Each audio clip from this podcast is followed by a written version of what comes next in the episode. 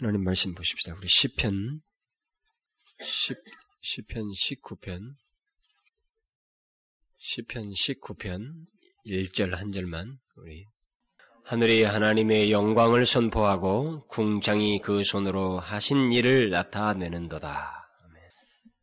어, 뭐그 밑에도 보면은 같은 그런 내용들이죠. 날은 날에게 말하고 밤은 밤에게 지식을 전하니 언어가 없고 들리는 소리도 없으나 그 소리가 온 땅에 통하고 그 말씀이 세계 끝까지 이르도다. 하나님이 해를 위해서 하늘에 장막을 베푸셨도다. 뭐 해는 그 방에서 나오는 신랑과 같고 그 길을 달리는 기뻐하는 장사 같아서 하늘을 이 끝에서 나와서 하늘 저 끝까지 운행하며 그 온기에 피하여 숨은 자 없도다. 이게 지금 일반 계시를 지금 말을 하고 있죠. 우리가 지금 한 번 더 제가 일반 계시에 대해서 예, 어, 말씀을 드리려고 하는 것입니다. 하나님을 아는 어, 가장 기초적인 방법, 그 길, 하나님께서 내신 길에 대해서 살펴보려고 하는 겁니다.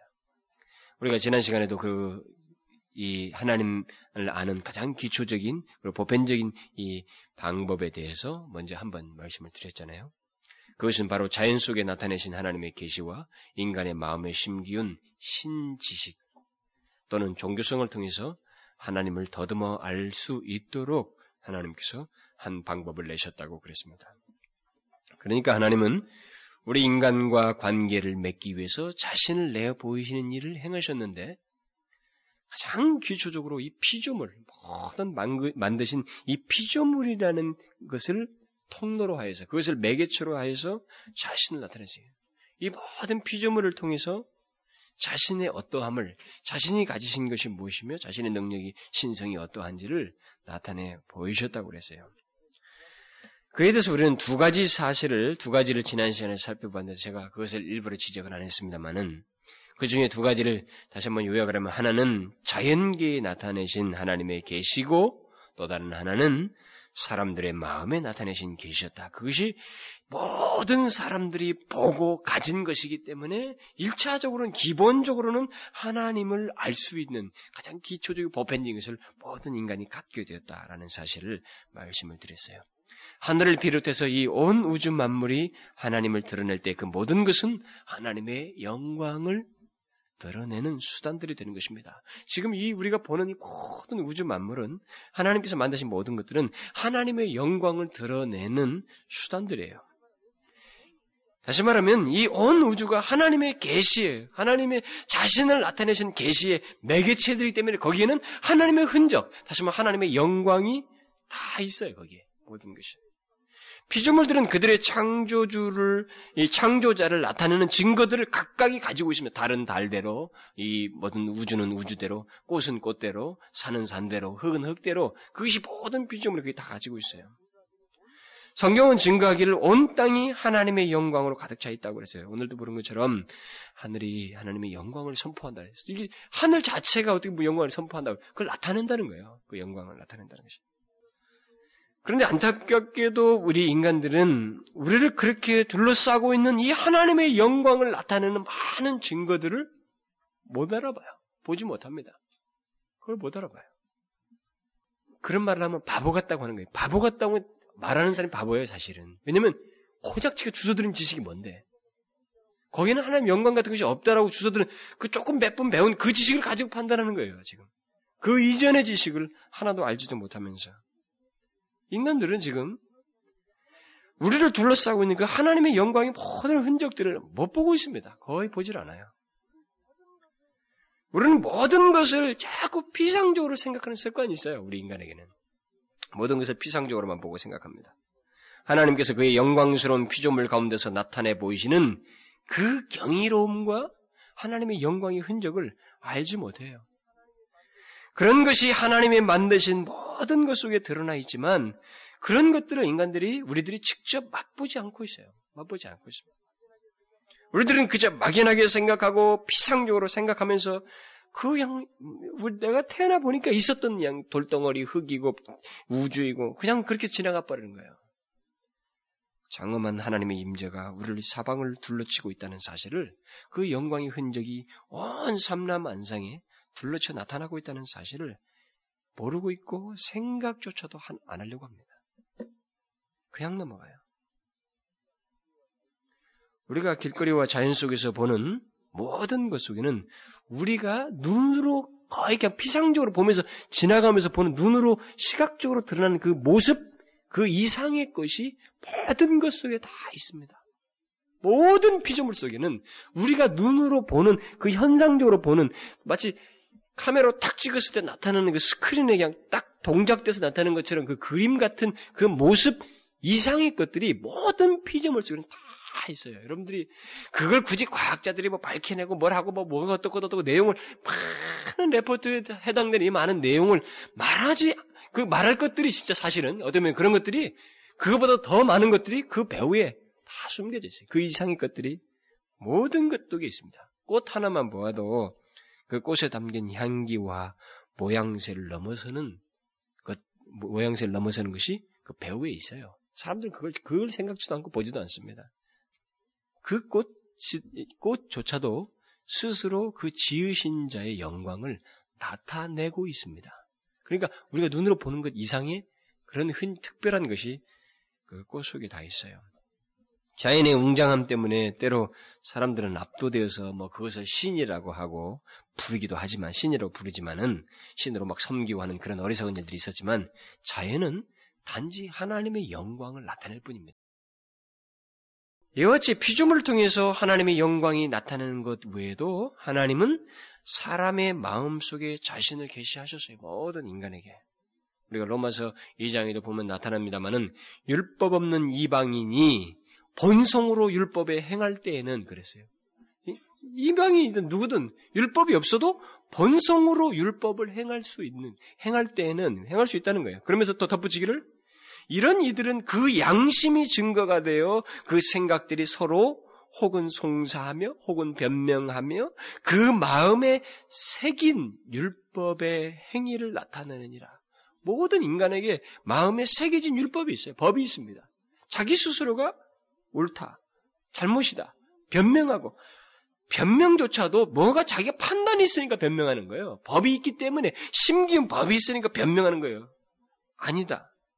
잘못이다. 이렇게 스스로 송사하고 변명하고 이런 것들이 다 마음에 새겨진 율법 때문이다. 바울은 우리 마음에 새겨진 하나님의 법에 대해서 분명하게 그렇게 말하고 있어요. 이런 것들이 결국 뭐예요? 다 지난번에도 말했지만은 일반 계시입니다. 결국 신지식인데 하나님이 인간 모든 에게 예외 없이 주신 자연을 통해서뿐만 아니라 각 애인에게 예수를 안 믿던 누구든지 태어나면서 생득적으로 갖게 되는 지식이에요. 이게 신지식. 그게 바로 일반 계시란 말이죠. 그것을 더듬어서 그것을 그것을 기초로 해서 하나님을 알 수 있는 가장 기초적인 문을 방법을 하나님께 제시해 놓았다는 거죠. 세상에 종교적인 활동이 없는 민족과 부족은 없습니다. 이 세상 어디를 봐도 역사의 과거를 훑어봐도 아무리 미개한 나라랄지라도 뭐 문자가 없고 뭐가 없었던 나라도 가보면 다 그 종족 간에 종교적인 활동이 있어요. 이런 사실은 인간이 종교적인 존재라는 것, 다시 말하면 하나님이 심기어 놓은 그 종교성, 신지식을 가지고 있다는 사실을 아주 단적으로 증명해 주는 것입니다. 뭐 설사 아무리 미신적이라 할지라도 그 어, 그런 미신적인 그 동작 속에서도 뭐냐면 결국은 다 비록 그 하나님이 심기운 이 신지식을 왜곡했을 뿐이지 기본적으로 그런 걸 가지고 있다는 것, 종교성을 가지고 있다는 사실을 하나님을 알 수 있도록 이 모두에게 왜곡시켜서 그렇지 본래 하나님 주신 게 있다라고 하는 사실. 그래서 그것을 통해서 그렇게 왜곡된 길로 가지 말고 하나님을 보도록 하나님이 누구나 다 심어놨다는 거예요. 인간은 하나님이 존재하시며 또 우리에게 자신의 법을 새겨주셨다는 사실을 우리 영혼 깊은 곳으로부터 다 가지고 있고 알고 있습니다. 모든 인간은 예외 없이. 그러나 사람들이 그러한 지식을 깊이 하고 억지하는 것은 우리 속에 심기운 하나님의 법, 하나님의 명령으로부터 도망치기 위해서요. 도망치기 위해서 깊이 할 뿐입니다. 인간은 자기 안에 심기운 하나님의 이 법, 아까 로마서에서 말한 것처럼 그 하나님의 명령, 이 하나님의 법을 깊이 하고 싶어서 자기 안에 있는 그 심기운 신지식을 억제하고 기피하는 것. 그런 부패된 본성 때문에 어, 기피하는 것이지 어, 결국 하나님의 명령을 원치 않아서 깊이 하는 것이지 다른 이유가 아니에요. 그러나 예외 없어요. 예외 없이 모두에게 그걸 다 심겨놨어요. 그러니까 아무리 애를 써도 이런 내면의 소리를 없앨 수는 없습니다. 없앨 수는 없어요.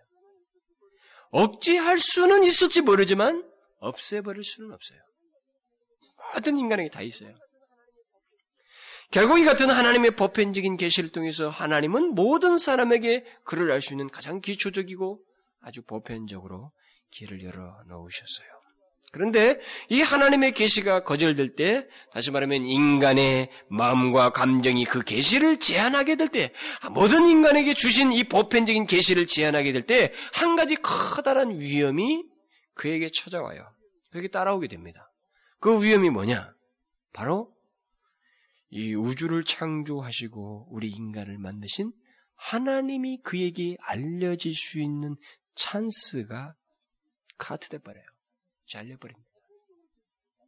하나님이 보편적으로 계시 나타내 주신 이 계시를 일반적인 계시를 우리가 억제함으로 인해서 내 마음과 감정이 그것을 억제하고 제한함으로 인해서 영화로우신 만군의 영존하시는 하나님 아버지가 내게 계시되어 줄 수 있는 이 기회가 잘려버려요. 그런데 뭐 그것이 왜 위험이냐? 그것이 바로 위험이 되는, 그 자체가 위험이 되는 거예요. 그 자체가 결국은 영원한 멸망으로 가게 되는 하나의 길이 되기 때문에 그랬어요. 그래요. 자기의 마음의 문을 닫고 하나님의 계시를 무시함으로 인해서 생명의 근원이신 하나님을 알 수 있는 기회를 놓치고 생명의 근원을 뿌리침으로 인해서 그가 가는 길은 결국 멸망으로 가는 것이기 때문에 일반 계시를 억제하고 제한하는 것은 결국 위험해요. 커다란 위험. 스스로 자초하는 위험입니다. 그뿐이에요. 하나님의 계시를 무시함으로써 그가 다른 대체물을 찾기 때문에 인간에는 피할 수 없고 없애버릴 수 없는 종교성이 있고 그 신지식이 있는데 하나님 쪽에서 하나님 쪽으로 향하지 못하도록 억제를 시켜놨으니 이것은 감출 수는 없고 언젠가는 추쳐 나오는데 뭔가 대체물을 찾을 거 아니겠어요? 하나님 아닌 다른 것을 결국 그게 뭐겠어요? 우상이 되는 거예요. 우상에 빠지고 이방 종교에 빠져서 무엇인가 신앙이라고 하는 그 종교성을 발휘해서 뭔가를 하나를 해버리기 때문에 결국 하나님으로부터 더 멀어지고 더 멸망으로 치닫게 되는 꼴이 돼버리기 때문에 하나님께서 우리에게 주신 일반 계시 자체를 바르게 나타내지 못하고 억제시키고 제한하는 것은 커다란 위험을 자초하는 것이 되는 거예요. 그런데 그것은 그런 행동은 인간들이 가지고 있는 자기들의 스스로 하는 자발적인 행동들이에요. 자발적으로 자기들이 카트하고 자기들이 막는 거, 자기 의지가 그렇게 하는 겁니다. 그러나 부인할 수는 없어요. 그걸 부인하죠. 그래서 칼빈이 그랬습니다. 사람의 마음에 종교의 씨, 이 아까 말한 뭐 신지식이라고 해도 되고 뭐 종교성이라도 되겠죠. 종교의 씨를 어, 심어 주셨을 뿐 아니라 우주 전체의 구조를 통해서 그의 완전함을 나타내 주셨고 하나님께서 말이죠. 우리에게 이를 밝혀 보여줌으로써 눈만 뜨면 그를 보지 않고서는 견딜 수 없게 해주셨다 그랬어요. 우리는 눈만 뜨면 하나님의 그 완전하심을 나타내는 이 모든 것들이 우리 눈앞에 다 부딪혀 나타나기 때문에 견딜 수 없다는 거죠. 그걸 피할 수가 없다는 거예요. 그걸 그것을 보지 않고는 견딜 수 없게 해주셨다는 겁니다. 우리의 그 종교적인 씨를 또 주셔서 또 하나님의 완전함의 나타냄을 통해서 우리는 하나님의 흔적을 안 볼 수가 없다는 거예요. 저는 다른 것들은 둘째 치고라도 말이죠. 오늘 본문에서 그 10편 19편, 19편 1절에서 나오는 것처럼 하늘 하나만 보더라도 저는 하늘 하나만 보더라도 하나님의 영광의 분명한 표시를 볼 수 있다고 믿습니다. 예? 뭐 그의 피조물이 좀 많아요? 우리가 보는 피조물이 그냥 슬쩍 지나가서 그렇지 이 모든 피조물 속에 나타나는 하나님의 영광의 흔적 그런 것들에 대한 그것은 둘째치고라도 하늘 하나만 보더라도 그래요. 인간이 가진 모든 천체 기술로 하늘, 이, 곧, 이 우주 가운데 있는 그 모든 것들, 그 뭐, 뭐, 별들의 집단이든 뭐 이런 것들을 뭐, 우리들이 가지고 있는 천체 기술을 헤아리고 새로운 별들의 실체를 발견했다고 막 천문학자들이 떠들고 또 그 우주의 그 무한함과 빛의 속도 어, 속도로 가도 뭐 도저히 계산할 수 없는 그 무궁한 뭐, 뭐 매덕 광년 무슨 뭐 빛의 속도로 매덕 광년이 상상이 날수 있겠어요. 우리 같은 뭐 인간이 만든 기술로 어, 어떻게 가겠어요? 뭐 그런 상상할 수 없는 계산도 되지 않는 그 무궁한 우주의 세계로 인해서 이 천문학자는 놀라야 하지만 성경은 그 하늘을 하나님께서 펴셨다 이렇게 했어요. 펴셨다. 펴신 것, 다시 말하면 펴셨다는 말은 끝이 있는 공간이라는 것입니다. 다시 말릴 수도 있는, 이게 제거될 수도 있는 공간이라는 사실을 시사하는 거예요. 우리 인간들이 보고 경험하는 것은 여러분과 제가 보고 항상 경험하는 것은 뭐냐면 시간과 공간 세계입니다. 다. 그러니까 시간이라고 해봐야 우리 그들이 경험하는 시간이라고 해봐야 결국 몇십 년이잖아요. 뭐 70년, 80년밖에 우리가 시간이라는 걸 경험하지 못하지 않습니까? 그러니까 시간상으로 뭐 천년, 1억년, 무슨 뭐, 이, 뭐 몇, 몇억 광년, 이게 우리한테 실감이 안 오는 거예요. 그냥 뭐, 말장난이고 숫자 노름이지, 이게 안 오는 겁니다. 시간 개념이. 천년을 산다, 뭐, 1억 년을 산다. 우리는 그게 안 와요. 이 경험, 이 여기 지배받고 경험에 의해서니까. 뭐 공간이라고 해봐야 또 마찬가지입니다. 우리 공간이라고 해봐야 저도 뭐 유럽을 쫓아다니고 유럽을 한번 뭐순 돌아다니고 뭐 호주도 가보고 이렇게 해봤지만 이 지구 안에서 우리가 몇천 킬로, 몇만 킬로 왔다 갔다 하다 많은 거예요. 우리가 경험하는 공간이라고 하는 것은 정말 아주 이 지구 안에서도 아주 좁은 공간 안에서만 예, 예, 예, 경험하고 왔다 갔다 하는 거예요. 그런데 이 지구가 이 태양계에서 얼마나 작습니까? 지구가 이 태양계에서 얼마나 작아요? 이 태양계에는 뭐, 이 지구는 태양계에서도 또 작지만, 또 은하계에서 이 태양 수금지와 목토천해명은 또 하나의 전구따마 위에 하나의 점 하나밖에 안 된다고요. 그러면 더 우주를 나아가 보면 은하계만 있느냐? 은하계 같은 이런 그룹들이 확 부디게요.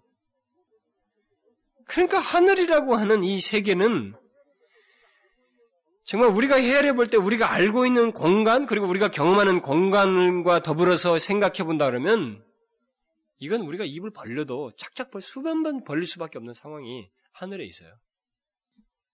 그런데 보십시오. 성경이 뭐라고 말합니까? 주께서 옷을 입음 같이 빛을 입으시고 하늘을 휘장같이 취시며 그랬어요. 또 여호와께서 그 권능으로 땅을 지으셨고 그 지혜로 세계를 세우셨고 그 명철로 하늘들을 펴셨으며 이 우주 창조에 대한 하나님의 지혜를 인간들이 헤아린다는 것, 다시 말하면 이 세상의 지혜로 다 규명한다는 것은 불가능해요. 영적인 지혜가 아니고서는 규명도 되지도 않고 헤아려지지도 않는 겁니다.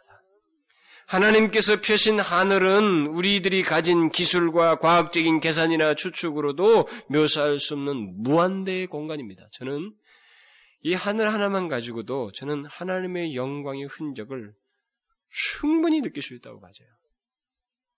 자꾸 피상적으로 넘어가서 그렇지 충분히 볼 수 있어요. 창세기 1장 1절에 태초에 천지를 창조하시니라 그랬잖아요.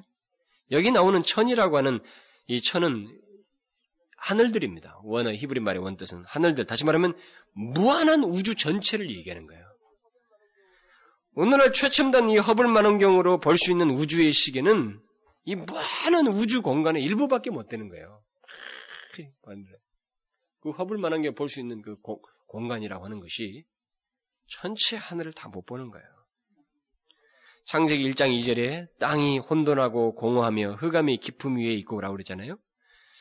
이 천문학자들이 뭐 최근에 이제 은하계를 넘어서서 이 별들의 보이는 시계를 넘어서서 그 뒤에까지 허블만한 게 봤다 그런 거죠. 봤는데 거기 보니까 무슨 가스층이 있고 뭐 깊은 흑암 같은 것이 있다.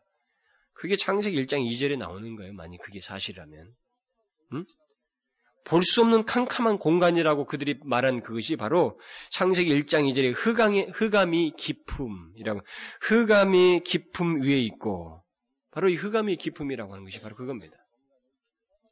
하늘이라고 하는 공간은 그야말로 무궁무진한 공간을 말하는 것입니다. 그 가운데서 우리가 별들과 함께 보는 하늘은 이 허블만한 게 보는 것의 또 일부예요. 그러니까 작은 공간이. 그러니까 저와 여러분이 시각, 이 시계, 이 눈으로 볼 수 있는 이거, 그 다음에 그걸 넘어서서 더 최첨단 허물만하게 볼 수 있는 이 하늘? 그런데 그거보다 더 큰 하늘? 상상이 안 되는 거예요. 응? 우리 인간이 이미 형성된 우주의 우주와 세계를 계속 연구하고 찾고 또 발견하고 있지만 하나님께서 만드신 이 우주와 세상 속에 있는 모든 피조물들과 근원을 하나님을 제외시키고 누군가 만드신 자가 있다라고 하는 이 사실을 제외시키고는 도무지 규명이 안 됩니다. 헤아릴 수가 없어요. 할 수가 없어요. 이 지구가 멸망할 때까지 앞으로도 수많은 과학자들이 튀어나와도 그거 못해요. 뭐 일부 뜨듬뜨듬뜨듬 뭐 전구 따막 일면 이쪽 일면 뭐라고 전체를 못 봐요. 그럴 수 있는 우리 조건을 우리가 못 갖고 있습니다. 우리 인간의 긴 역사 가운데 최근, 뭐 최근이라고 해야 되겠죠. 백, 백 몇십 년 전에 다윈이라는 사람이 진화론이라는 허무맹랑한 이론을 내세웠지만, 사실 그것 때문에 지금 온 인간들이 가지고 있는 학문 속에 비신앙적인, 하나님을 적대하는 신앙, 비신앙적 근거를 가지고 있는 학문이 한 커다란 부류로 형성되어 있어요. 오히려 더 많은 비중을 차지하고 있어요. 그런데 진화론만큼 허무맹랑한 비과학적인 게 어디 있어요? 과학을 말하지만 가장 비과학적인 것이 진화론입니다. 왜 그래요? 중간, 중간 과정만 다소 과학적일 뿐 처음은 미신, 미신을 믿는 사람과 다를 바 없는 그런 가상적인 전제를 하고 있기 때문에 그렇습니다. 이 진화, 진화론도. 최초의 단세포에서 다세포로, 하등동물에서 고등동물이라고 진화한다고 하지만은 그 이론에서 말하는 최초의 그 단세포는 그들은 어쩌다가 생기는 화학작용으로 말하고 있어요. 음? 최초의 뭐 우주의 어떤 막 그런 화학작용에서 어떤 것에서 단세포가 생겼다고 해요. 벌써 미신적이잖아요? 왜 어쩌다가 어떻게 그렇게 해서 그런 화학작용에서 단세포라는 게 딱 생겨가지고 거기서부터 막 다세포로 발달하고 하등동물로 고등동물로 이어졌다고 어떻게 말할 수 있냔 말이에요. 그것도 옛날 그때 한 번 있었다는 거죠. 그때 응? 처음. 지금은 없는 거예요. 그러니까 도무지 믿기 그것도 결국 신앙을 발휘하는 거예요. 그것도 믿고 이 학문에 따라오라는 거예요. 그것도 믿음을 발휘하는 거예요. 하는 거거든요. 뭐 기독교가 비, 비과학적이가 믿음을 근거로 하기 때문에 비과학적이라지만 이 진화론이나 이런 것들도 보면 자기들의 전제를 믿고 시작하라는 거예요. 학문적으로 전제하고 시작하는 거 일종의 믿고 하라는 거거든요. 그것만큼 비과학적인 게 어디 있어요? 최근에 그 우주 생성에 대해서 진화론적인 입장을 취하는 사람들이 주장에 따르면 최초의 어떤 가스가 형성됐다니 가스가 형성돼 있었다고 해요. 그런데 그 가스가 막 큰 빅뱅이 일어났다. 그러니까 대폭발에 의해서 막, 막 별들이 막 제 위치로 가고 이렇게 흩어져서 뭐 이 뭐 은하계도 생기고 은하계 안에 태양계도 제 위치에 생겼다는 건데 얼마나 웃기는 가설이에요? 어떻게 해서 팍 터졌는데 제 위치로 탁 갑니까? 한번 여러분들 큰 돌덩어리 한번 땅에다 한번 탁 깨보라고. 그래가지고 차차차 제 위치 가지고 잘 이렇게 말이야 그 1년에 한 번씩 지구와 달이 공전하는 뭐 이런 제 사이클이 형성된다는 것을 어떻게 말할 수 있냔 말이에요.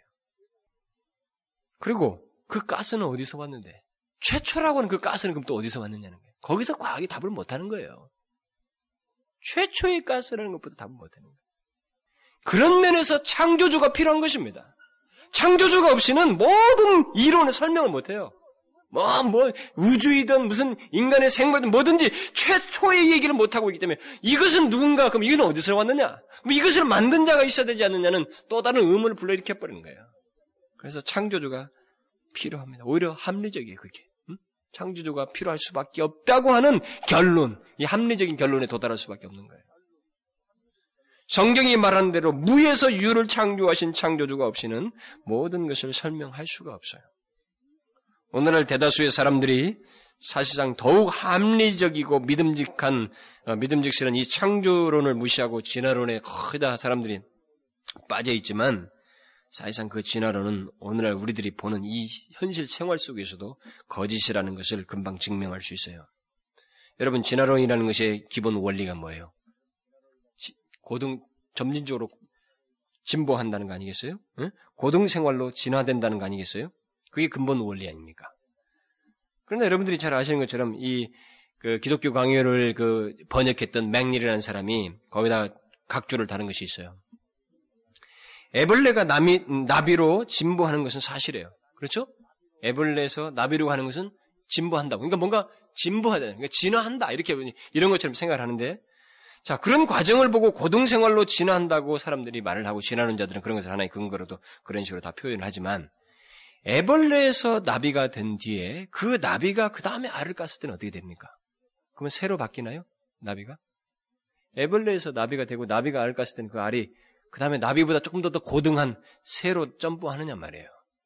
그 알이 뭡니까? 다시 벌레로 돌아가는 거예요. 구더기가 보기 좋은 잠자리로, 잠자리로 어, 변하는 것도 사실이지만 잠자리가 다음에 무엇이 되냐 말이에요. 더 멋진 새로 바뀝니까? 아니에요. 다시 구더기로 돌아가는 겁니다. 원숭이가 아무리 잘 훈련되고 사람과 가까이에서 양육을 받고 ABCD를 알아맞춘다고 한들 그가 새끼를 낳으면 인간이 되느냐 말이에요. 더 고등한 인간으로 됩니까? 그들이 말한 대로 말이죠. 아니, 다시 사람의 구경거리인 원숭이로 돌아가는 것입니다. 하나님의 모든 창조는 완전한 작품이에요. 하나님의 모든 듯이 지금 이 세상에 둔 하나님의 창조는 모든 것은 그대로 완전한 상태를 가지게끔 하셨어요. 완성품이에요. 하나님께서 빛이 있으라고 하시니까 빛이 있었고 궁창을 만드셔서 위와 아래로 나눈 것이 현재 우주 상태로 바뀐 거예요. 슈라논이라는 그 어리석은 이론에 의해서 19세기에 얼마나 많은 신자들이 교회를 떠난 줄 아세요? 형식적인 신자들이 진화론 하나 때문에 교회를 많이 떠났어요. 결과적으로 볼 때 무엇인가 진보한 듯한 학문, 그 과학을 이용해서 득본 것은 누구예요? 또 조종자는 누굽니까? 사단이에요. 사단만 득봤어요, 그것 때문에. 지금도 그 논리에 의해서 수많은 사람들, 뭐, 머리가 좋고, 학적이고, 뭐, 논리적이고, 학문적이고, 무슨 고등학문에 빠져 있어도, 고작 해봐야 이 진화론 이론이에요. 그 이론에 깊이 빠져가지고 나름대로 자기 분야에서 열심히 일할 뿐이지 거기 노예가 그 학문의 노예가 돼서 일반 계시를 못 보고 하나님을 등지고 멸망의 길로 가고 있는 거예요. 아무리 최첨단 공부를 해도 소용없었단 말이죠. 그들이 그 최첨단에 지배받는 논리와 학문이라고 하는 것 자체가 이런 썩어 빠진 사단의 그 조종옥밖에 안 되는 가당치도 않는 근거를 가진 학문의 지배를 받고 있다 이 말입니다. 지구가 돌고 지구와 태양 간의 거리가 관계가 어떻고 어떻고 많은 과학자들이 이 천문학자들과 이들이 연구를 하지만 어떻게 지구와 태양이 지금 현재와 같은 위치에 있어서 이렇게 1년에 한 번씩 360일 만에 돌아가느냐라는 것은 이렇게 하게끔 돼 있는 처음 상태는 어떻게 됐느냐는 데는 규명을 못 하는 거예요. 뭐 그 사이에는 뭐 자력이 어떻고 뭐가 어떻고 질소가 어떻고 뭐가 어떻고 아무리 하지만 이 처음에 문제는 가설밖에 설정이 안 되는 거예요. 그래서 맹렬에 따르면 만일 지구가 태양만큼 크다면 인력이 150배나 강해져서 만사가 불가능하게 된다. 지구와 태양과의 거리가 반으로 줄어든다면 열은 4배가, 4배가 될 것이고 2배의 속도로 돌기 때문에 추나 추동은 반으로 줄어서 살 수 없게 될 것이다. 보통 생물들이 사는데 그 필수적인 단백질을 구성하는 탄소, 수소, 질소, 산소, 유황 등 그 각종 원소가 골고루 분포되, 분포되어 있는 현재의 상태는 태양과 지구가 지금 현재 있는 이 거리, 이 정도 안에서 가장 왕성하게 되어서 단백질을 생성하는지 이게 뭐 가까워지거나 뭐 이렇게 돼가지고는 안 된다는 거죠. 그런 신비예요, 신비. 지구가 날마다 돌면서 밤과 낮을 번갈아주고 대기권에 대기권에는 어, 뭐 여기서부터 한 지상 800km까지 공기도 짙게 둘러쳐져서 주위 생물로 이렇게 보존하는 이런 이런 지구의 현실은 정말 신비스러운 거예요. 그 사람에 따르면은 매일 그것도 몇 초당 60km의 속도로 들어오는 2천만 개나 되는 운석들이 이 지구를 운석들이 지구로 들어온다는 거죠. 근데 그게 다 이 지구를 둘러싸는 이 공기, 이 공기가 방파제 역할을 되면 다 타버린다는 거예요. 큰 거 아니면. 다타 없어지면. 그러니까 이마만큼 특별한 데가 없는 거예요. 이런 형성이 뭐 인위적으로 갑자기 막 어떻게 돼가지고 한 군데만 탁 이렇게 생긴다는 것이 도무지 믿기지 않는 가설을 펴고 있는 겁니다. 하나님의 신성과 능력이 나타난 것을 하늘을 비롯해서 그 모든 것들을 굳이 전문적인 지식을 갖지 않아도 천문학을 하거나 의학과 자연과학을 하지 않아도 아무리 무식한 사람이도 눈만 뜨면 하나님이 나타내 보이신 확실한 증거를 보지 않을 수 없게 만들어 놨어요. 네? 하나님을 더듬어 알 수 있도록. 그러니 여러분 하늘 말고라도 우리가 가깝게 눈에 보이는 모든 것의 증거를 한번 아무나 찾아서 보면 돼요. 구름이면 구름, 바람이면 바람. 또 우리가 70평생 동안 들이마시는 공기, 이 공기의 성분을 한번 보세요. 응? 여러분 물의 성분을 보셨어요? 물의 성분을 한번 보라고. 이 물 찾아서 온 우주를 떠다니고 난리지만은 이 물이라고 하는 것의 성분을 한번 보라고요. 나무들과 짐승들이 양식으로 먹는 그 풀들을 한번 보세요. 그리고 그, 그 풀들 속에 여러 가지 희귀한 성분들이 있다는 사실. 그 큰 하마와 큰 것들, 코끼리들, 뭐, 물소나 이런 것들이 큰 등치 큰 것들이 다 이 풀을 먹으면서도 버티는 특별한 영양소들이, 희귀 성분들이 풀 속에 다 있다는 사실 한번 생각해 봐요. 응? 각종 산들과 땅과 바다의 경계선들, 그 경계선 가까이는 모래들로 쳐 있다는 것. 그래서 물이 그걸 넘어오지 않는다는 것. 민물과 바닷물에는 각종 호, 각각 호흡을 하면서 먹고 사는 물고기들이 그 안에 있다는 것. 물 안에서 호흡하는 동물, 물 밖에서 호흡하는 동물들. 이런들의 조화스럽게 각자가 다 그 상태로 있다고 하는 사실을 피상적으로 생각하지 말고 한 번만 가만히 진지하게 생각해 보라. 하나님의 영광이 둘러쳐 있어요. 우리 주변에. 그의 영광이 나타남이, 그의 신성의 나타남이 오늘 우리 주변에 둘러쳐 있다고. 하늘을 나는 수많은 새들만 봐도 그렇고 신비스럽습니다. 제가 영국에서 가장 즐겨본 것이 다큐멘터리 그 Natural World예요. 자연 우리 동물의 왕국이겠죠. 정말 신비해요. 나는 이 땅 밑에 땅 밑에 생물들이 어떻게 살아가는 그것도 하고 뭐 놀랬어요. 거기에 박테리아들의 각종 박테리아들 자기들의 삶의 방식을 가지고 이 땅 밑에 이 뿌리들과 그 근처에서 다 나름대로 살고 먹고 살고 이렇게 적자 생존처럼 먹고 살아는 이런 걸 보고 놀랬습니다. 우리가 규명 못하고 하는 이 신비스러운 상태가 있는 거예요. 우리가 이 지구의 어느 곳에 가든 지금은 호주 같은 경우는 겨울로 가지 않습니까? 아니 여름으로 가요. 우리는 겨울로 가지만 이 지구의 어느 땅에 가든 1년에 정기적으로 바뀌는 우기와 건기 예? 그것을 통해서 땅이 적시어지고 식물을 자연스럽게 내는 이 과정을 한번 보십시오. 그것이 계속 반복되고 있어요. 매년.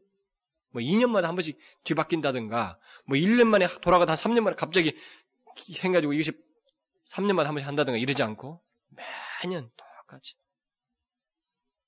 예외 없이. 우리는 뭐 아무도 그냥 그저 그런 것처럼, 이게 뭐 당연히 그런 것처럼 받아들이고 있지만, 그것이 원래부터 형성되었던 것에 그것을 생각해 보면서 거기에 미친 하나님의 신성과 그의 능력이 나타남을 한번 생각해 보란 말이죠. 모든 곳에 하나님의 영광이 둘러쳐 있습니다. 하나님의 이 일반 계시는 눈이 있고 귀가 있는 사람이라면 누구나 알아볼 수 있을 정도로 둘러쳐 있는 것이 그래서 하나님을 부인할 수 없는 강력한 증거로서 이 세상에 모든 것이 설정되어 있어요.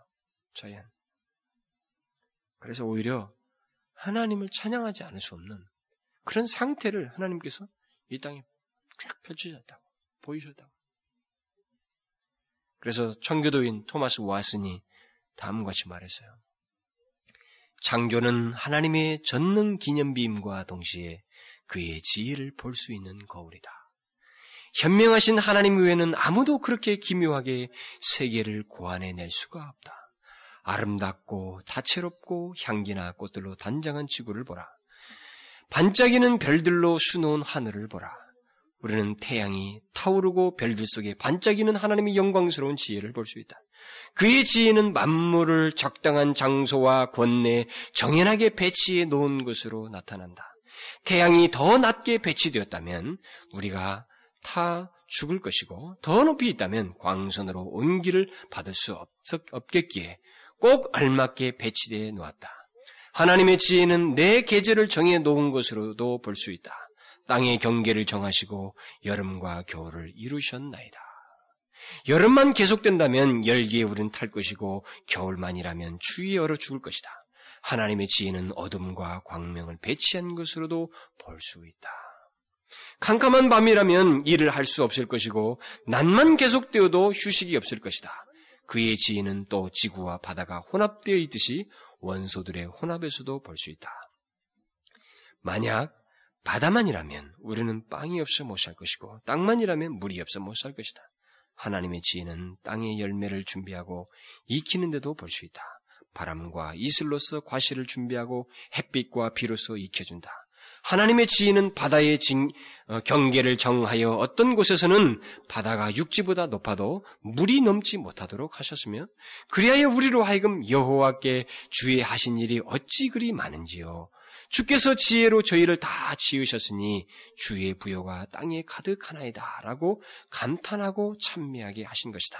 참으로 멋진 신앙의 필체라 아니할 수 없다. 우리는 그저 하늘을 지으신 이에게 감사하세. 땅을 물 위에 펴신 이에게 감사하세. 그야말로 감사와 찬송할 것뿐이다. 이렇게 말했어요. 누구든지 눈만 떠서 제대로만 본다면 이렇게밖에 말할 수가 없는 거예요. 토마스 와슨처럼. 그 외에도 우리가 인류의 역사를 보면 압니다. 하나님의 섭리를 보면 인류 역사에 나타나는 하나님의 일반적인 계시만 보아도 그래요. 하나님께서 인류의 모든 족속을 한 혈통으로 만드셔서 온 땅에 쫙 퍼지게 하시는 거예요. 그 후에 처음 인류를 홍수로 멸하고 동시에 노아의 가족을 아니 아니 가족을 말이죠 보존하셨을 하시고 나서 나중에 바벨탑 때문에 사람들이 언어를 혼잡케 해서 그들을 온 지면에 흩으셔요. 그래서 바벨탑 사건에서 그들이 이 언어를 가지고 다른 언어를 혼들어 보내서 이것을 통해서 각 민족을 허트리는데 가장 허트리는데 가장 최고의 좋은 방법으로 하나님 쓰시는 거예요. 만일 그것이 그런 언어가 흐트러진 일이었으면 그 이 종족들이 어, 나뉘어지거나 흐트러진 일이 있을 수가 없었겠죠. 그 언어를 따라서 그들이 한쪽에서 일종의 바벨탑이라고 하는 사, 사건은 그 인간들이 뭐냐면 중앙 중앙 집권 체제를 가지고 하나님으로부터 우리 인간이 보존받겠다고 하는 특별한 수단이었거든요. 이 중앙 집권 체제를 가지고 결국 뭡니까? 그것이 나중에는 하나님을 적대하는 세력으로 남겠다는 거예요. 그래서 하나님 그것을 언어로 흩음으로써 쫙 들어버려요. 이 섭리에 의해서 지금 오늘날까지 모든 인류의 흐트러짐에 가장 최초의 그 하나님의 인위적인 행동이 거기서 시작돼요. 자, 그렇게 해서 이 역사가, 인류의 역사가 계속 되는 거예요. 여기 하나님의 일반적인 자기를 나타내시는 하나의 섭리를 보이시는 겁니다. 또 하나님께서는 열국들에서, 열국들에게 기업을 주실 때, 그리고 또 아담의 자손들에게 기업을 나누어 주실 때, 저희들의 연대를 정하시는 거예요. 응? 어떤 종족의 연대를 정하고, 그리고 이 민족이 이렇게 바벨론이 있으면 바벨론이 이만한 연대가 지나면 그 다음 날로 넘어가게 하시는 이런 연대를 하나님이 정하시죠. 여러분이 나중에 그 다니엘서를 보게 되면 다니엘이 본 신상 금신상을 통해서 연대가 탁탁탁 정해지는 거예요. 당신은 이렇게 되면 그 나라에 와서. 그래서 다니엘이 계속 말하는 게 뭐냐면 이 인간의 역사 속에 미치시는 하나님의 섭리예요. 하나님이 다 정하신다는 거죠. 사람들의 거주의 경계를 정하시고 연대를 정하시고 심지어 계시를 전달하기 위해서 삼으신 이스라엘조차도 하나님께서 선택을 하셨지만 이스라엘만이 아니라 그 주변국도 하나님께서 같이 이렇게 해를 비추고 비를 주어서 그들로 하여금 하나님의 섭리 안에서 공전토로 그 역사를 주께서 배려하시. 이런 모든 역사의 과정을 통해서 하나님은 자기를 알 수 있는 기회를 주신 거예요. 여러분들 느부갓네살조차도 다니엘을 사건 다니엘을 통해서 하나님을 뭐라고 운운합니다마는 당신이 어떻게 어떻게 멸망할 것이라고 하는 다니엘의 딱 말이 당신이 죽고 누구가 뒤로 뒤따를 것이라고 이런 말을 통해서 이 역사의 배경 속에 하나님의 지극하신 섭리가 있다라고 하는 사실을 다니엘로 하여금 실토케 만드는 거예요. 아니 느부갓네살을 통해서. 여러분 알다시피 벨사사 왕도 마찬가지잖아요. 당신은 오늘 밤에 죽는다. 주의 저울에 달려봤을 때 당신은 가볍게 여겨진단 말이죠. 메네메네 대기를 우발하신 그 글을 쓰는 것에서 나와가지고 그걸 쓰면 당신은 죽을 것이라고 그러잖아요. 바로 뭡니까? 이제 바사가 들어오는 거예요. 페르시아가. 뭡니까? 정확하게 연대가 정해지는 거예요. 거기서. 하나님의 말씀대로. 우리는 자연뿐만 아니라 이런 일반적인 역사를 통해서도 하나님의 섭리를 보게 되고 하나님이 자신을 나타내시는 일반적인 보편적으로 우리에게 나타내시는 일종의 계시를 얼마든지 발견하게 되는 거죠. 그것은 결국 하나님을 아는 한 방법이고 기초가 되는 것입니다. 물론 이 자연과 역사를 통해서 사람들이 자동적으로 하나님을 섭리를 알고 그를 믿게 된다는 것은 아닙니다. 마음의 문을 닫고 우연이네, 뭐 과학적이지 않느니, 또 이것은 뭐가 이치에 맞지 않느니, 뭐 어리석으니 어쩌느라고 그 주소들은 논리를 내뱉으면서 하나님의 자연 계시를 묵살해 버릴 때는 대책이 없는 거예요. 우리가 지난주도 말, 로마서, 말했습니다만 로마서 1장 21절에서 사람들이 하나님을 알고 있음에도 불구하고 하나님을 영화롭게 하지 않냐고 감사치도 않는다고 그랬습니다. 자연과 역사를 통해서 계시가 모든 인간들에게 베풀어진다 할지라도 인간 스스로가 그것에 응답하지 않는 한 영향을 미칠 수가 없는 거예요. 하나님이 보이신 일반적인 계시를 통해서 하나님을 알 수 있게끔 하는 하나님을 알도록 하는 그 영향을 미칠 수가 없는 거예요. 누구든지 그것의 마음과 자기의 마음의 응답을 할 때만이 어, 이 일반 계시를 통해서 하나님을 아는 대로 나아가는 일차적인 보편적인 통로가 되는 겁니다. 이것은 우리가 자연을 볼 때, 아, 아름답다. 느끼고 나서 기분이 흐뭇해지는, 이 느껴야만이 흐뭇해지잖아요? 뭐 연극을 봐도 무슨 뭐 연주회를 받으라도 그걸 듣고 하, 정말 내가 감정으로 뭘 느껴야 그것이 흐뭇하고 기쁨으로 남는 것처럼 하나님의 일반 계시도 마찬가지예요. 그 계시를 보고 뭔가 내가 거기서 아, 느껴야만이 그것을 통해서 하나님을 아는 대로 나아가고 어? 그것을 통해서 하나님을 인정하는 대로 나아가는 것이지 그것을 일반 계시를 묵살하고 내 감정과 마음을 억제해가면서 그것을 무시해버릴 때는 우리에게 대책이 없는 거예요. 뭐 우연이니 어쩌니 하기 시작하면 정말 할 말이 없는 것입니다. 우리 안에서 들려오는 양심의 소리조차도 듣지 않고 그것도 뭐 내가 살면서 양심의 가책이 한두 번 받아봤어요. 그러니 이것도 우연한 것처럼 그냥 들려버리고 뭐 나면 누구에게나 다 있는 것처럼 이렇게 내버려치면은 하나님을 아는 길에 들어설 수가 없는 겁니다. 그렇기 때문에 하나님을 향하는 본성 그리고 그 종교성을 근본적으로 가지고 있어서 마치 탕자가 아버지를 그리워하듯이 그리고 그 방탕한 방탕한다 할지라도 원 고향에 대한 향수가 있고 그 목적지를 그리워하는 것처럼 인간은 그들에게 심기운 이 본성과 자기가 보는 것으로 인해서 무엇인가 그런 그리움이 남아 있어요. 하나님 쪽으로 향하고자 하는 어느 인간이든지 아무리 그가 깊은 타락에 빠져 있다 할지라도 그들에게는 하나님의 형상의 잔재가 있습니다. 그렇기 때문에 사람들은 하나님께서 자기들의 마음과 양심 속에서 증거하시는 최소한의 미미한 소리를 기피할 수가 없어요. 거부할 수가 없습니다. 듣게 되어 있습니다. 이 인간의 마음과 양심은 하나님을 발견하고 그의 계시를 이해하는 데 사용되는 일종의 능력이고 충동이에요. 충동. 탁탁 친단 말이죠. 언뜻 언뜻 생각나게 하고 그렇게 하는 거예요. 그런데 그걸 그냥 피상적이에요. 먹고 사는 거나 보고 자기 눈에 보는 엔조이나고 TV나 추기차게 쳐다보고 스포츠 신문이나 보고 말이야. 그뭐 연예인들의 그냥 사생활이나 머리를 기억해서 그거나 잔뜩 기억해가지고 그거나 서로 이야기해주고 히히닥거리고 그거 좋다고 말이야. 다 똑같이 본 건데 말이야. 다 알고 있는 거. 또 안들 뭐해. 이 사람 가면 또 다른 사람 또 올 텐데. 뭐 그 사람도 뭐 이력 조사하다가 뭐 말 건가? 우리가요? 그런 것에는 뭐 이게 눈으로 보면서도 자기 안에서 생겨나는 이런 하나님의 일반 계시에 인해서 감출 수 없이 생겨나는 능력, 일종의 충동에 대해서는 하나님을 향하도록 하게 하는 계시를 이해하도록 하는데 사용되어지는 이런 마음과 양심의 이 자극들에 대해서는 우리가 무반응해요. 생각을 안 합니다. 피상적으로 탁 생각하고 말아버는 거예요.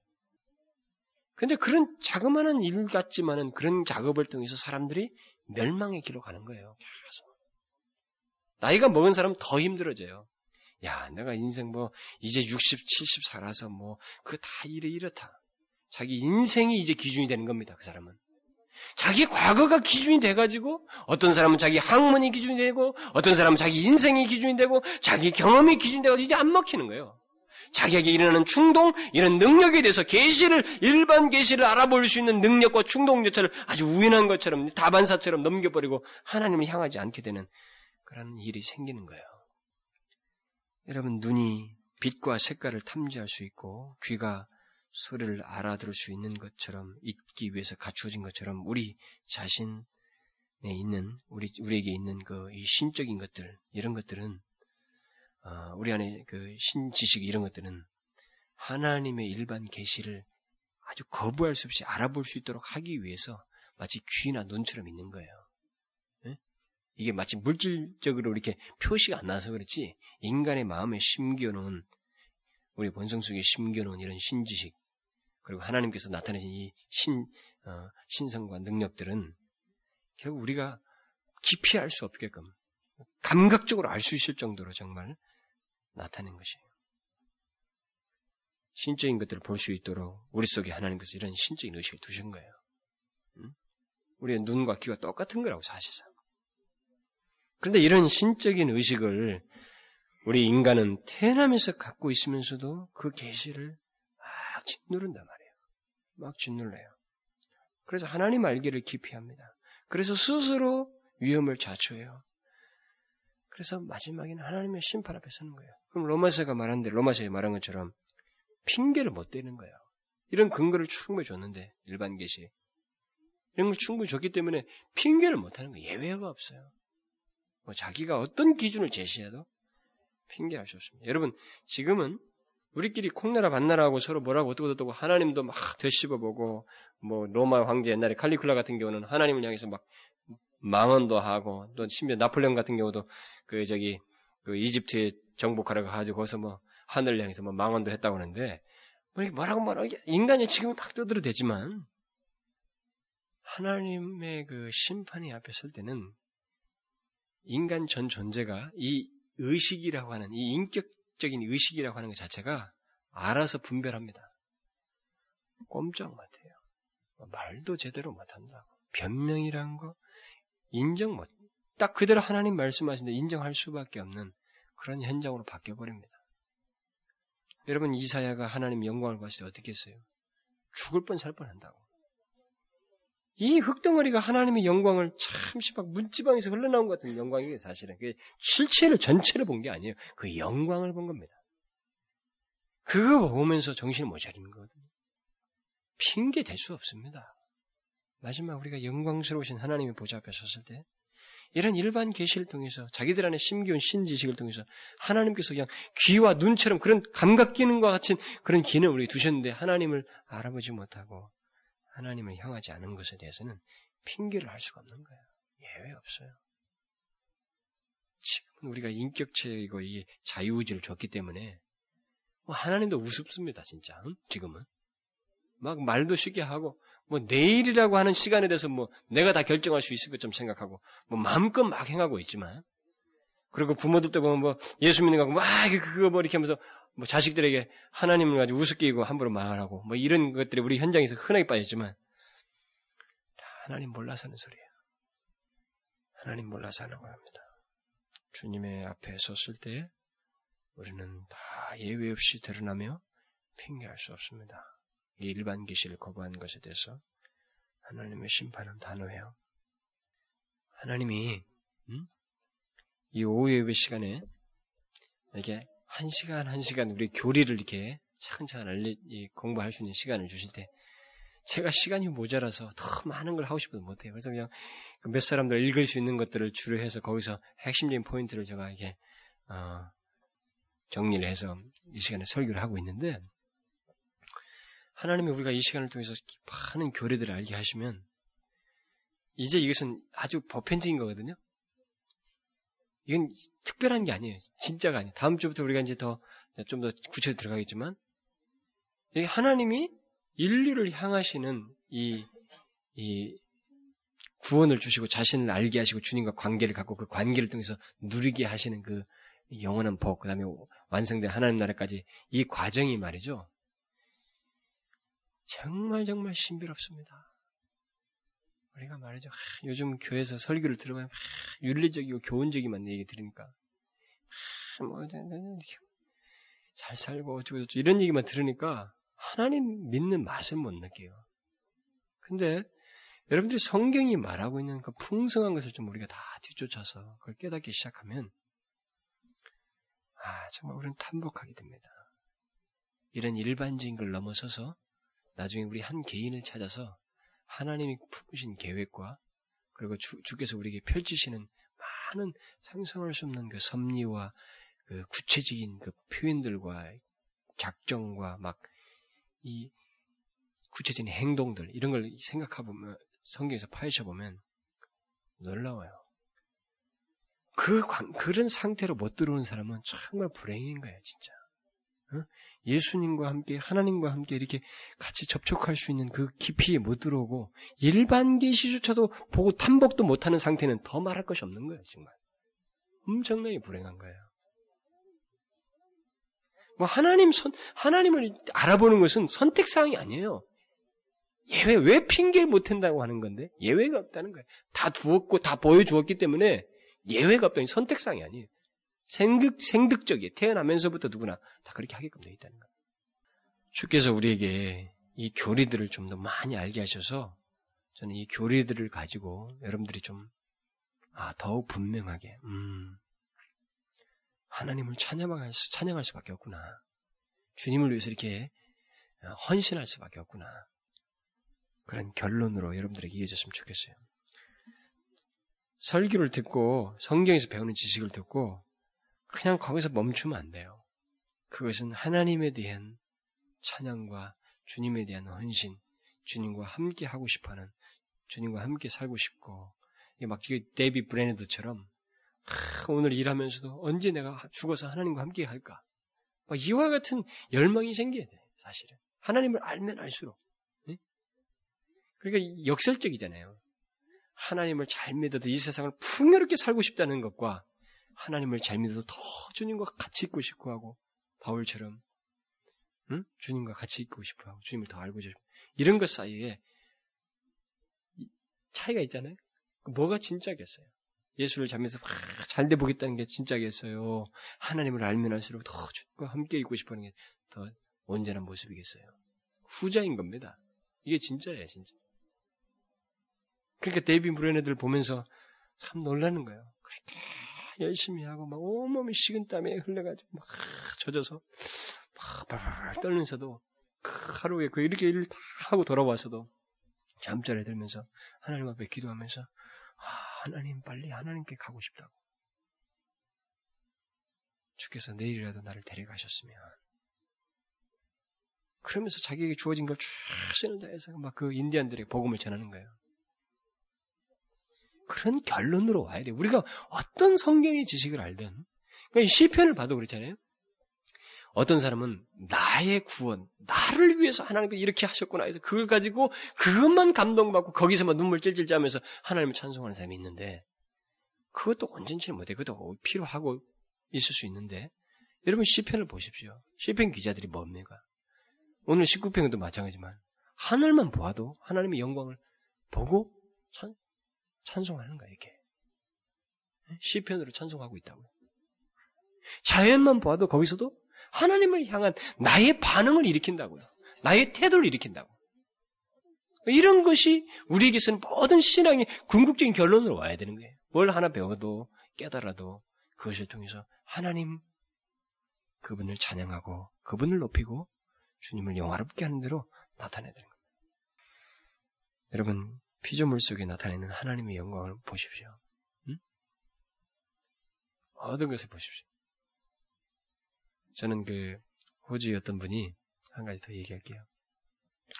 여기 뭡니까? 키드니, 이 콩팥이죠? 콩팥. 신장이 이 불능 상태에 되신 분인데 옛날에 자기가 이렇게 됐을 때 이전에는 이때 얼마 이것을 특수 기술로 해서 피 걸르는 기능을 기계가 해준다고 해요. 피를 다 빼가지고 다시 정제해가지고 또 다시 집어넣는 이게 2, 3일씩 하는데 요즘은 이제 약으로 이제 또 어떻게 하는 방법이 생겨가지고 그래 했어요. 근데 그때 한참 피를 빼서 2, 3일 만에 넣고 했던 그 시절인데 그때 그 지나가는 말로 탁 던지는 말이 나한테 딱 새롭게 들려오더라고요.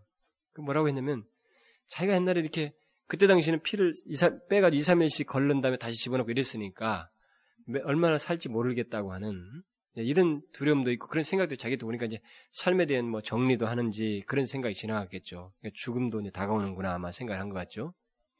그런데 옛날에는 자기가 길거리 지나가면서 그냥 아무런 생각 없이 지나갔는데 어느 순간 이렇게 다리를 싹 밟으려다가 풀이 자기 발에 밟히는 걸 보고 안 밟았다는 거죠. 아, 이풀 하나에도 참 생명이 있구나. 그 생명의 소중함을 풀 한 폭에서 자기가 받아. 자기에게서는 생명이 이제 꺼져가는 것 같다고 하는 생각을 해서 아마 상대적으로 그랬겠죠. 풀 한 폭에도 그 있는 생명. 그래서 그걸 안 밟았다고 그런 얘기를 하더라고요. 한번 보십시오. 뭐든지. 응? 우리가 풀 한 폭이든 꽃 하나든 다, 그 이면을 보십시오. 거기에 영광을 선포하는 일이 있어요. 선포하고 있습니다. 그걸 보셔야 돼요. 아주 작은 것이지만, 다 거기 하나님의 영광을 선포하고 있습니다. 여러분, 그 욥기에 뒷부분에 그 하마 얘기 나요. 아니, 하마라는 거 나오잖아요?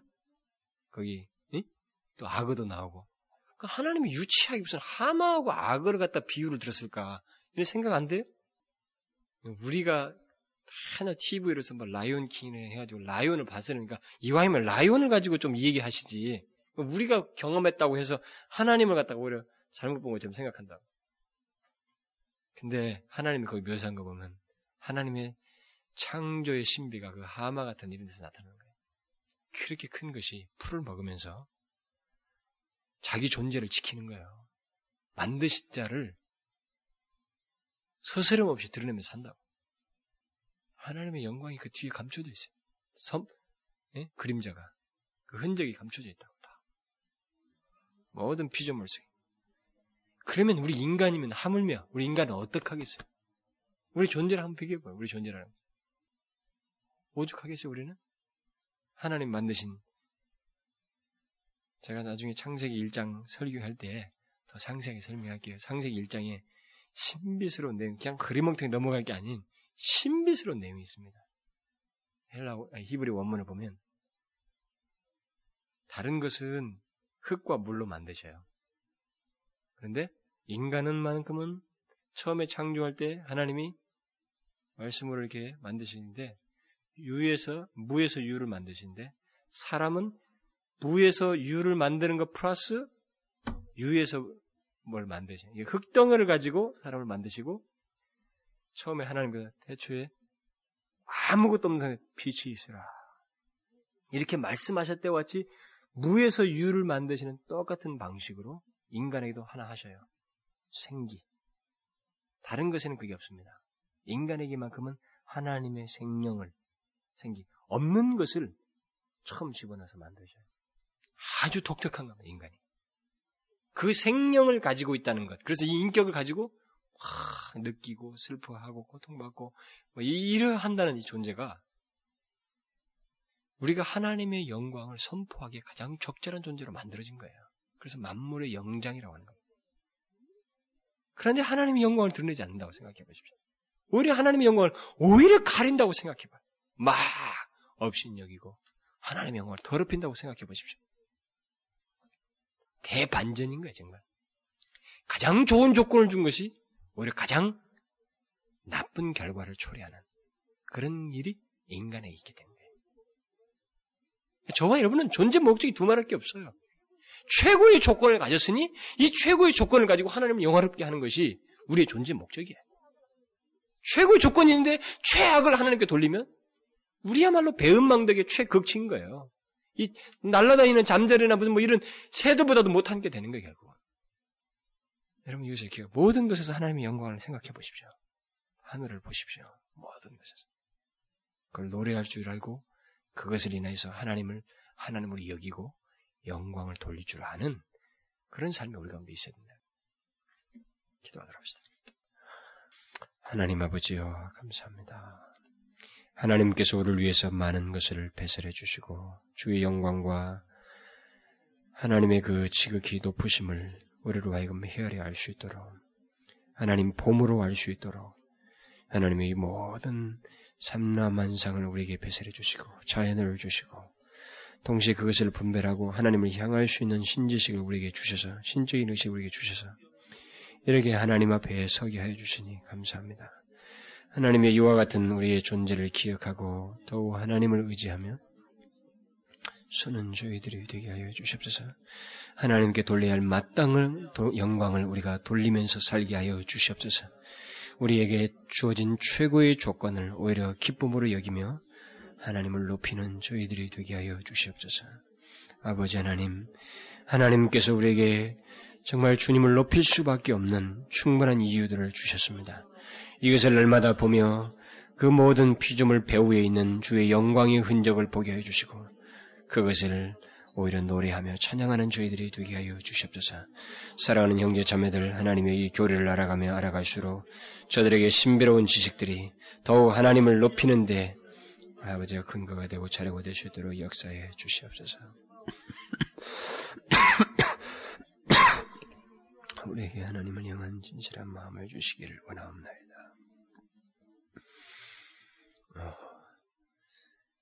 어, 하나님 아버지여 날마다 찬양하게 하여 주옵소서. 찬양할 이유가 너무나도 흔하게 있기 때문에 그렇습니다. 우리 주변에 널려 있고 주의 영광의 흔적들로 둘러져 있는 이 삼름한 상을 통해서 그리고 우리 가운데 우리 가운데 심기운 이 거부할 수 없는 하나님을 향하여 향할 수밖에 없는 이 신지식을 가지고 찬양하게 하여 주옵소서. 주님을 주님으로 여기며 하나님 아버지 그의 영화로우심을 높이는 저희들이 되게 하여 주옵소서. 하나님 우리에게 적극적인 반응, 다윗과 같은 반응이 있게 하여 주시고 그런 헌신의 열망을 가지고 살아가는 저희들이 되게 하여 주옵소서. 예수 그리스도의 이름으로 기도하옵나이다. 아멘.